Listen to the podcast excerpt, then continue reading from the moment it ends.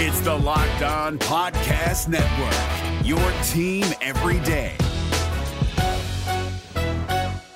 Jackson Gatlin here, host of the Monday edition Locked On NBA podcast. Every Monday, I cover the three biggest stories in the NBA with the local experts from Locked On. It's an awesome recap of the weekend of the NBA and a look at what's ahead. Mark your calendars on Monday to join me for Locked On NBA podcast, available on YouTube and wherever you get your podcasts.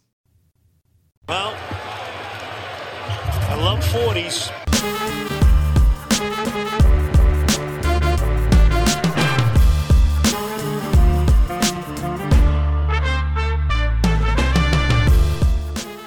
Hey, what's up? Welcome to episode number 621 of Locked On Raptors. For late on Wednesday, you're probably hearing this early Thursday, December the 12th. I'm your host, Sean Woodley, RaptorsHQ.com. You can find me on Twitter as always, at WoodleySean. Find the show at Locked On Raptors. You can find links to every single episode of the podcast. And of course, please make sure to check out the Locked On Podcast Network. We've got tons of stuff for you. Lots of breaking news in the NHL. I'd recommend listening to Locked On Sharks whenever they have an episode drop because they fired their coach today.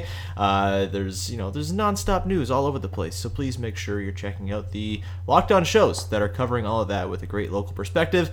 And without further ado, let's get to talking about the Kawhi game, a 112-92 loss for the Raptors. And joining me, apparently cheersing me with some water, is Katie Heindel in the Canadian Tire Suite. Live from the Canadian Tire Suite. So the Raptors got punked tonight. Yeah, they did. Not great. They did. And can I say, it was a really low-energy game for the stakes around the game and, the preamble hype. Yeah. Well, it really tapered. It really took a dive. I didn't really expect anything to live up to the pregame in this one. The way they've played lately, and it seemed like they might actually make it into, a banger of a game in the third quarter for a bit, but, the pregame stuff was so good. And the video was so stirring, and Kawhi's embrace with Kyle was really nice, and all of that was really cool, despite what some hack-ass reporters want to say. It was really great, and it should be celebrated, and it was awesome. The Raptors, I have my issues with their game ops and stuff like that, but they did this note perfect, and I think that should be recognized. And I guess it was sort of a tall task to live up to for the rest of the game, and the Clippers are really good. Yeah, but they're good. Didn't you have I kind of had high hopes because initially, right out of the gate, it didn't really look like they were working too hard. Yeah, to not even keep up with, because it didn't seem like they were even being outpaced yet. Yeah. And then I was kind of trying to track backwards, where it happened that things, really took a turn. Because at first it was, super tight, pretty close, really competitive, and it seemed like whatever, LA kind of brought them, they had a bit of an answer for. Yeah. But then whether it was energy or just there was a lot of double teaming, the calls, I won't be but there was a moment, and I don't know that I've actually ever seen this in a game, when Gasol wasn't playing, but there was a foul call. I forgot out who it was, but Gasol was flipped out, flew off the bench, and stormed over to the ref that made the call before Nick Nurse got there. Yeah. I've never seen that before. Yeah, there was, again, the calls were whatever. It's not like any one team got that much of an advantage, but there did feel like there were some more deflating calls for the Raptors. It was the kind Raptors. If I'm trying to trace the shift, then maybe that's where the shift happened. Well, there was one possession where the Raptors got a bunch of offensive boards in a row, I feel like. And then I think maybe Rondae picked up an offensive foul at some point in there. That might have had something to do with it. And you're right. The first quarter, it was crisp. It was, probably the best quarter we've seen from them since I felt really, game. Renewed. I was oh, shit. This is the team that, came to play. They're not that worried. Fred's out, whatever. They're here.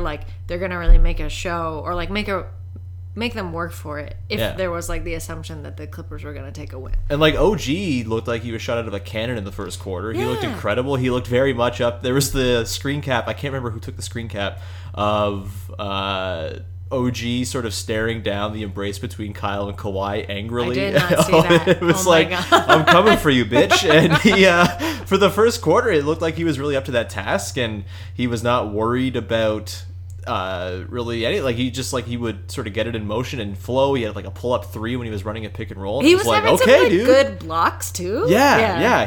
He looked awesome, and his shot kind of fell off as the game went on. I think he finished like 1 of 6 from downtown, so that wasn't great.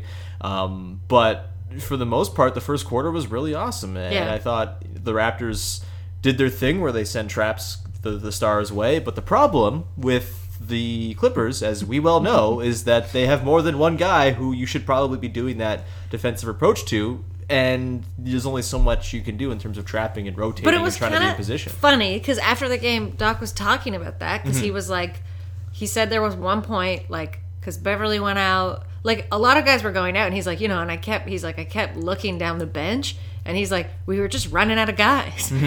He's like, we had Jerome, we had Terrence.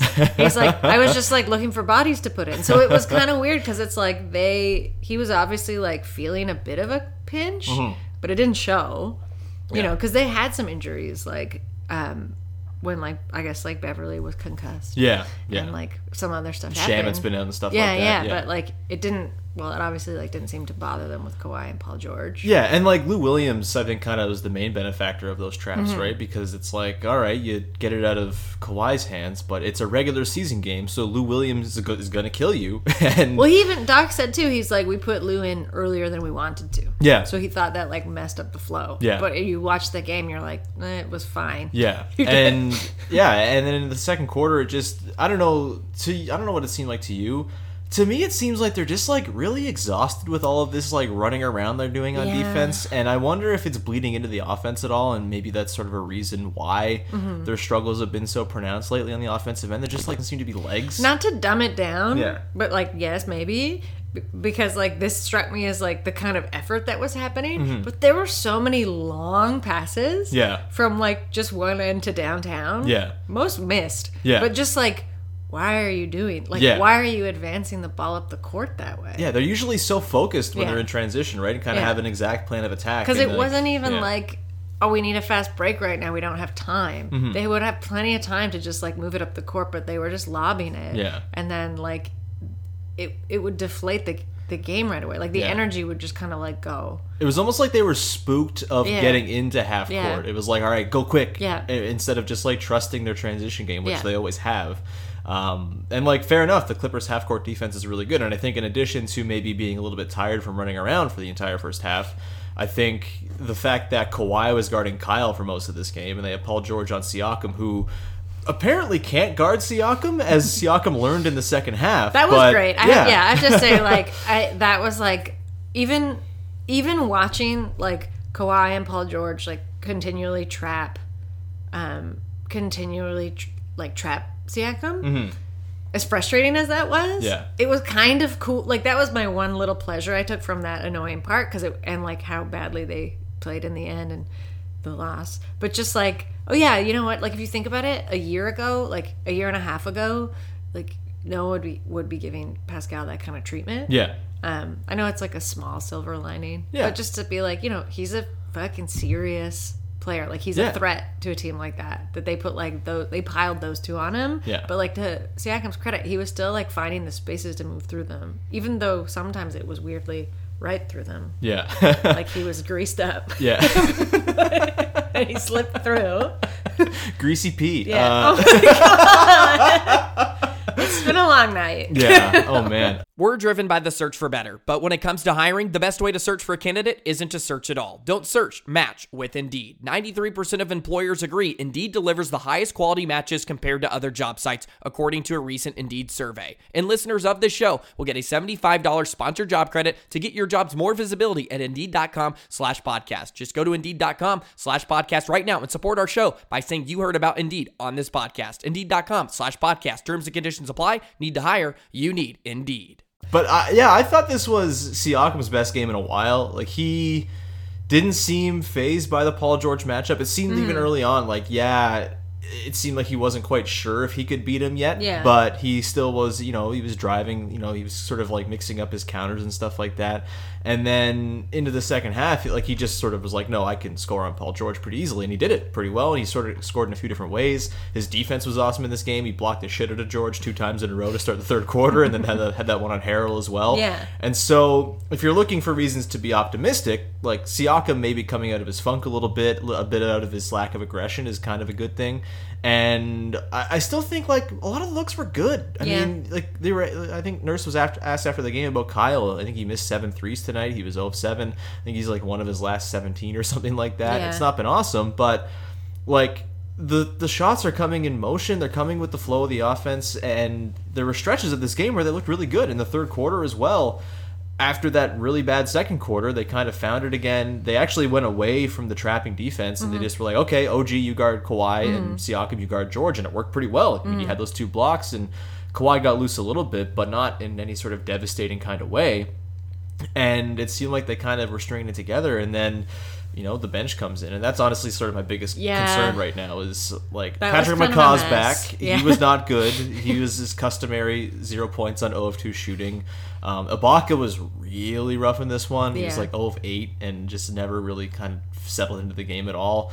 And then it seemed like in the fourth quarter, Nurse was just like, well, I guess I'll throw all the bench guys out there and see what sticks. And they were, like, super nervous. Like, that was another time when, like, they would, like, if they got up the court, like, nobody would take a run. They were just, like, it was just, like, ball movement to no end. Yeah, and it was, they, like, please. They were just, like, passing, like, you do it. Yeah. Oh, fuck, somebody has to. Yeah, and usually it was Terrence Davis, and usually it was not ending well. And his shot was kind of off tonight, which I thought was weird. Like, he also, like, he was really good right out of the half and at the beginning. Yeah. So it just felt like that energy kind of dogged him. Like when the game lost energy, he did too. But another silver lining I feel like we can't skip over is Norman Powell. Yeah. Who was, like, amazing the whole game. Yeah. He was, like, playing like he was on skates, like, a lot of the time. He had, like, this very Norm third quarter where he had, like, a really, like, one of those, like, sort of rushing turnovers in transition, and then he had he was, because Kyle was being guarded by Kawhi and because Siakam was being guarded by George, I think they tried to funnel more through Powell, who a lot of times had Lou Williams on him. And, like, Norm can't really pass when he's moving. I think this has been established. And so he had, like, a really bad turnover when he was trying to run a pick and roll and stuff like that, trying to just do, like, a basic pass to Gasol. But he countered that by knocking down a wide open 3. He got a strip, and it led to free throws for OG at the other end. And then he had the greatest rebound I've ever seen, the offensive board that he got fouled on and went to the line. And he was probably the biggest catalyst of the comeback there when they cut it from 18 to 5 in, like, 8 minutes or so.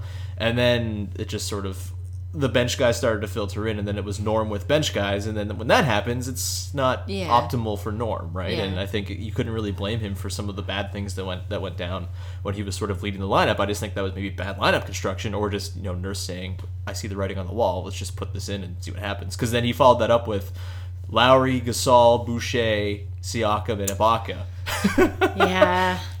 In your perfect world, who's the 2 guard? And if you're thinking of that lineup, like, how does it all line up? I think it's cooler if Gasol is the 2 guard. Yeah, and I was gonna say, like, it didn't seem to line up at all. Yeah, I guess Gasol, like, he was kind of at a step too. Yeah. Like, this game, he still had, like, a very cool Gasol line of, like, 9, 11, and 6. I mean, I guess he gave Patrick Beverley a concussion. Yeah, that's not awesome.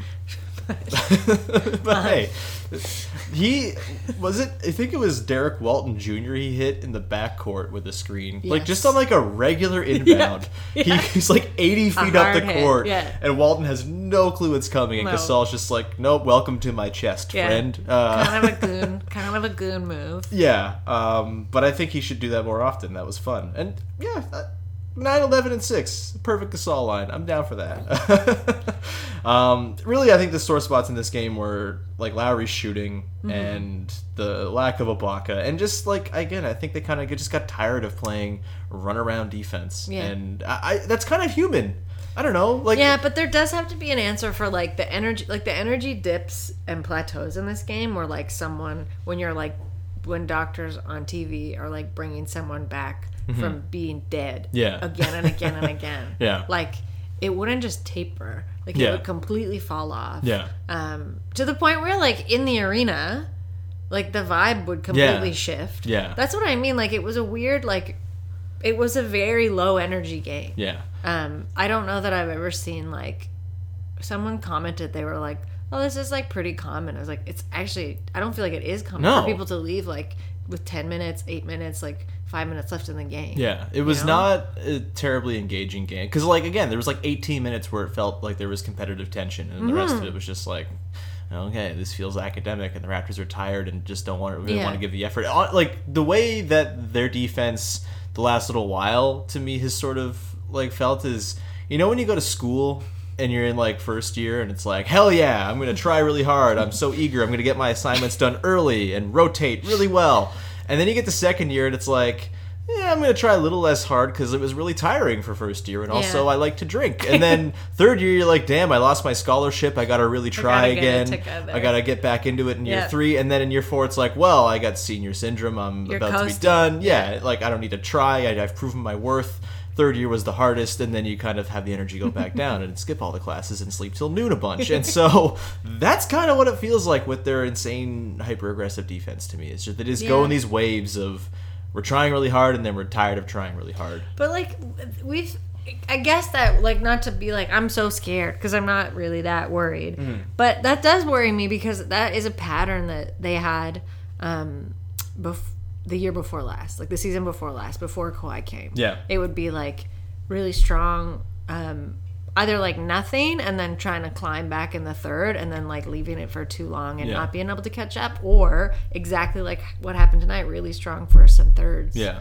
And then just like slacking off or forgetting or just like being so tired, like you said, the rest of the game. So there has to be like a better, I don't know, like energy saver, like efficiency model. And like it's there. It's just, all right, OG, you're very good at one-on-one defense. Go play one-on-one defense for a while. Like you should, at some point, you got to kind of trust in those guys because they kind of earned it. I mean, there's no bad defender on the team really. So hopefully we see sort of a balancing out of this. Like, because like the Raptors are good enough at defense that they can play all the different kinds of ways. Yeah. They don't have to stick to one. And maybe this is just like Nurse experimenting early on with what the limits are of it, but he seemed tired too. Yeah, he seemed really like, even before the game. Yeah, when he was talking, he was just very like, well, this was an exhausting evening for everybody. Like, just it's so busy. ESPN's around. Like, it's just like I was exhausted because my adrenaline. Oh yeah, fully flooded my body for like. Well, I guess whatever the amount of adrenaline you get in a day from your body, I used it all up in like 5 minutes. And then I was like, oh yeah, there's a game going on, because I was just like blissed out. After meeting Doris Burke. I met Doris Burke and talked to her for a very long time. I'm going to keep it to myself until I probably write about it. But, like, Jesus Christ, what a fucking highlight. Yeah. Anyway, that's why my energy tapered. Yeah, I just had, like, bad lunch and headache and just felt like crap all day. I feel like a giant trash can. But it was a long-ass day for everybody. Yeah. Just, it's very grating. Yeah. And, like, I'm tempted to just, like, come to the game against the Cavs on Monday just because no one's going to be here. And it's just like, I can rest. I feel like stretch out. Like, what is it next? Cavs and then, like, Nets? Yeah. One of those games, I mean, hopefully the Cavs game because it's the Cavs, but, like, one of those games is going to be the Raptors, like, comeback game, and it's going to actually be, like, probably the most exciting game of the year. Totally. I was thinking that as this one wrapped. I was like, the next, like, kind of whatever game. And, like, maybe they could use the Cavs as, like, a true whatever game. And then the Nets game. Because that could actually be, like, a pretty exciting and fun game to watch. Well, it's, like, Nets then Cavs. So. Okay. Yeah. But either way, like, neither of those teams play good defense. They could maybe get in their flow. Like, they were knocking on the door of being what they're supposed to be in this game. It didn't last for enough time, and it was less than a third of the game. Yeah. But, it was tough, I think, like, ultimately to come off those like, even though they just came off a win, but like those losses before were like not great. Yeah.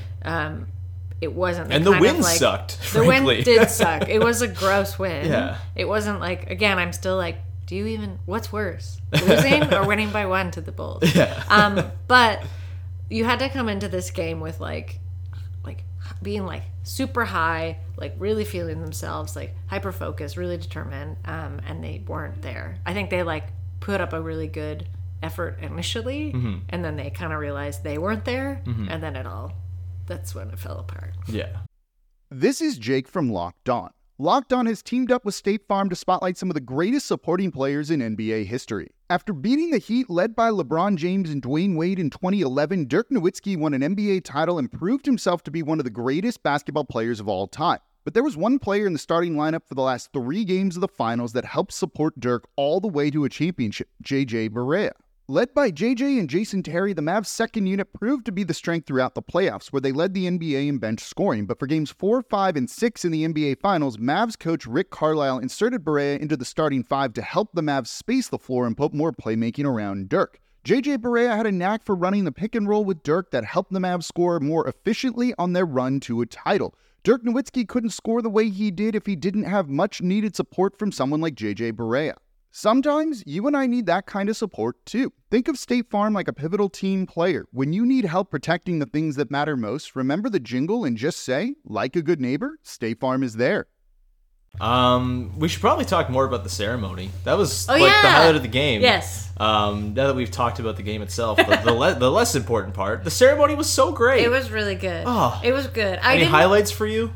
The highlights for me are always when the visiting team, in this case, when all the Clippers kind of you see them all watching really eagerly. Yeah. The video, they know it's not about them, but they're so stoked for Kawhi. Yeah. I really like that they had all the Raptors out at center court. Yeah. With Kawhi, I don't know, just for them to all be together again in that space. Mm-hmm. And then I didn't catch it initially, so I don't know if I guess it counts as a true highlight. But when they did the shot, the footsteps, I didn't know that was what was happening, because I was looking at the jumbotron and then all the lights went out and I was like, why is it so dark? I thought for a second that the video had screwed up. Yeah, because the sound was still going. Yeah, and then I looked down and I was like, oh, they lit up the basket. Yeah, but then I totally missed the footprints. Yeah, I thought that when I realized what had happened, that was super cool. Yeah, it was unexpected the way they did it with the lights on for the first part of the playoffs, mm-hmm. and then you get through that, and then they go totally dark for the shot, and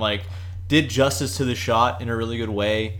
Obviously, it's his most transcendent moment that he had, right? And so I thought it was perfect, and I liked the fact that there was no Larry Tanenbaum out there. I didn't need no owner out there being all goofy, because that was the worst part of the original ring ceremony. Yeah.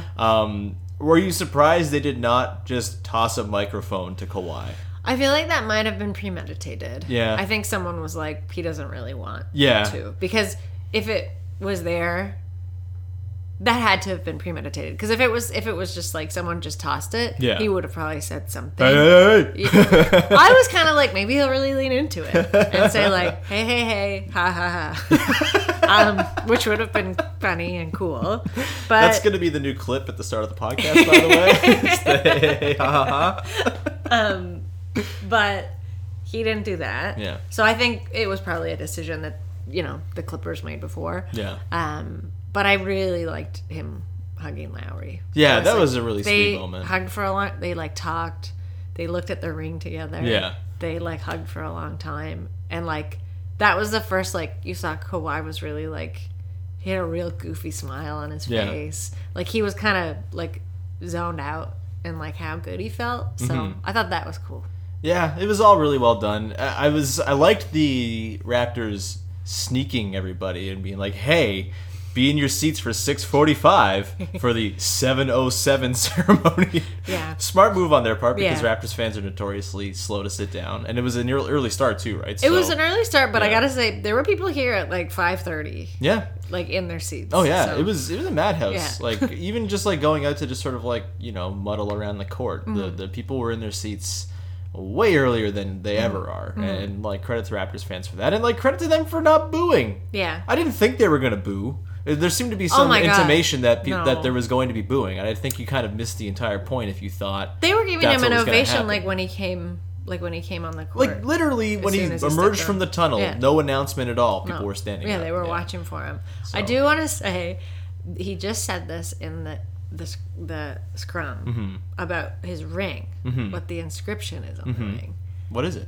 He said Sirrett asked him. Yeah. So fully that's hers, but he was Oh, because it's sized to fit his middle finger. Yeah.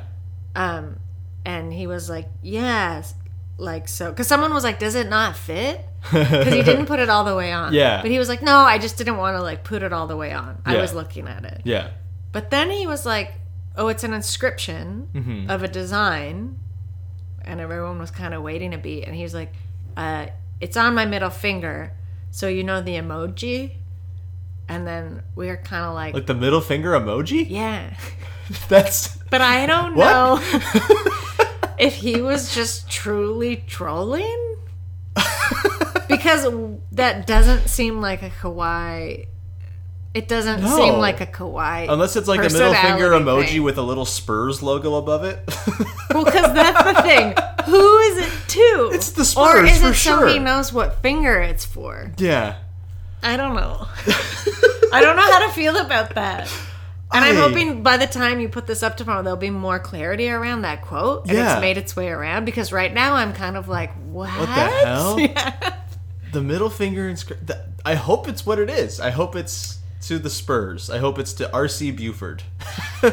Maybe. I guess that's all it would be, right? There. It would just be to like... To the Spurs, or like the haters. But who hates? Oh, I guess some Spurs fans. I feel like I feel like Kawhi. If anyone is to not care about the haters, it's probably him. But it really, seems like I feel like someone did that to him. They were like, "Oh, I just I did it for you." Yeah. And he would be like, "Okay, sure, maybe." Wild. Maybe he's like, "I can't think of what to put on it." Is it to Joel Embiid or to the Bucks? I don't know. Whole? See, like this is like a maybe he gave us another. He gave us the gift of like a paradox, like another thing to really. Hopefully, it's just not like, to the city of Toronto or cold weather. I mean, cold weather, sure. Yeah, but I don't think it's a middle finger with the Weather Network website.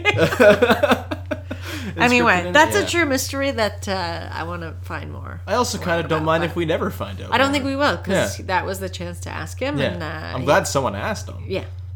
That's wild. I'm happy with how it all went down. I think it's kind of a nice opportunity to move on. Yeah.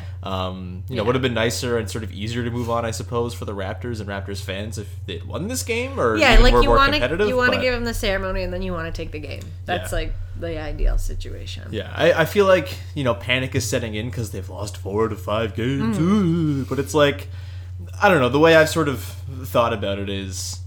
The goalposts were in one place before the season. Mm-hmm. It was like, okay, they're like a 3 to 5 seed. They're pretty good, and maybe they could surprise, and Siakam is going to have a season of discovery. That'd be great. And then the first 20 games were like, oh, shit, maybe they're better than we thought they were, and maybe the discovery has already happened, and it's just improving from here on what Siakam is, and maybe like we undershot where the goalposts would be, so they moved to this place. And then I hope the last 5 games haven't moved the goalposts anywhere further than where they were before. I think they've moved them exactly to where they were at the start of the season. It's a good team. It's not a great team. If you expect them to be a great team, you probably were a little overzealous with it. I expect them to win 50-plus games, which they're still on pace to do. Yeah, I think they're 16-8. Like, it's pretty good, and their schedule is going to get easier. They're a good team that has to work hard. Like, they're not great that they can, like, breeze by. They can't rest on the laurels. Yeah, exactly. So, because they don't have someone like Kawhi anymore to like come out in the fourth and like turn it on and like take the game for them. Yeah. Although like Siakam has shown flashes that he can do that, and if he doesn't do it all season, that's fine. He's working toward that, and whether or not that exactly like that happens this year remains to be seen. Maybe it does, but like he's also like it's like a minutes thing for him, like a usage thing for him. Like, everyone's tired, and everyone's getting used to. Like playing this way. Yeah. So that's okay. Yeah. I'm with you. Yeah. It's all right. The goalposts are where they were at the start of the year. That's a pretty damn good place to be. And I feel like the reminder of the title run and the ring and the shot, hopefully the loss doesn't get too far in the way of people's vision, because that whole reminder is like, that's what this season is about. It's celebrating that and not worrying about what's next, because what's next doesn't matter as much for this team as it does for any other team in the league, and because what just happened is what just happened, and like letting yourself be a little bit excited with the unknowns and like in the unknowns, like there's gonna be losses and there's gonna be like reevaluation and there's gonna be like recalibrating and figuring out what this team actually is, because again, like it's not the same team. We're celebrating that team, and I think like that's where a lot of our heads are probably, but like it's a totally different team, and yeah, we should like not revel in the losses, but accept them. Yeah, and there's nothing, wins and lessons. That's what it is. Wins and lessons. But there's also, it's not like it's the 2017-18 team, right? Where like you feel like there's this imposed ceiling. Like we don't know what the ceiling is. Maybe there will be a ceiling sub-championship. Which is kind of cool. Which is also probably likely. And that's fine because like who else would you trust than to like what this front office is to pull something out if they realize there's a ceiling that's imposed. Mm-hmm. And I think this season of not knowing what is sort of the ceiling. We knew the ceiling last year was, if everything breaks right, championship. Like, this was a championship team. We knew before that it was lose to LeBron in embarrassing fashion. We don't know what the ceiling is here. And there is, like you said, sort of a charm to the unknown because there hasn't been this in a long time. This is not the teams that preceded the title because it's a completely different group of players plus Lowry, right? It's and Norm, I guess. And people should relish it because yes, this has been a downtime. They're 1-4 in the last 5.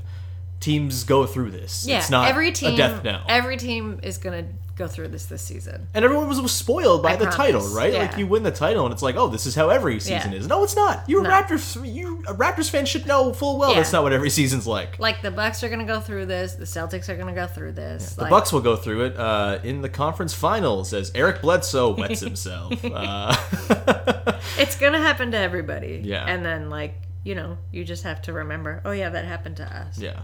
All right, I got to catch a bus in 8 minutes. I've kept you far too long, but thank you so much for sticking around. This has been great. Katie, do you have anything you'd like to plug? I might sleep in here, the Canadian Tire Suite. No. I guess I just want to say Basketball Feelings Live went really well. It was so good. At Hoop Talks last night, so still riding the high of that. And I think you should subscribe to Basketball Feelings, the newsletter. So you can be prepared for the next Basketball Feelings Live. It's going to be great. It's going to be awesome. And whatever I write about this game. Yeah.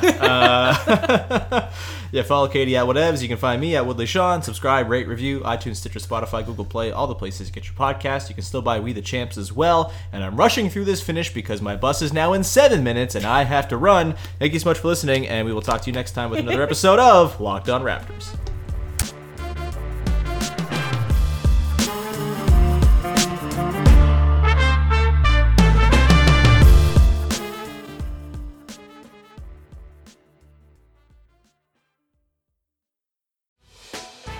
Hey, Prime members, you can listen to this Locked On podcast ad-free on Amazon Music. Download the Amazon Music app today.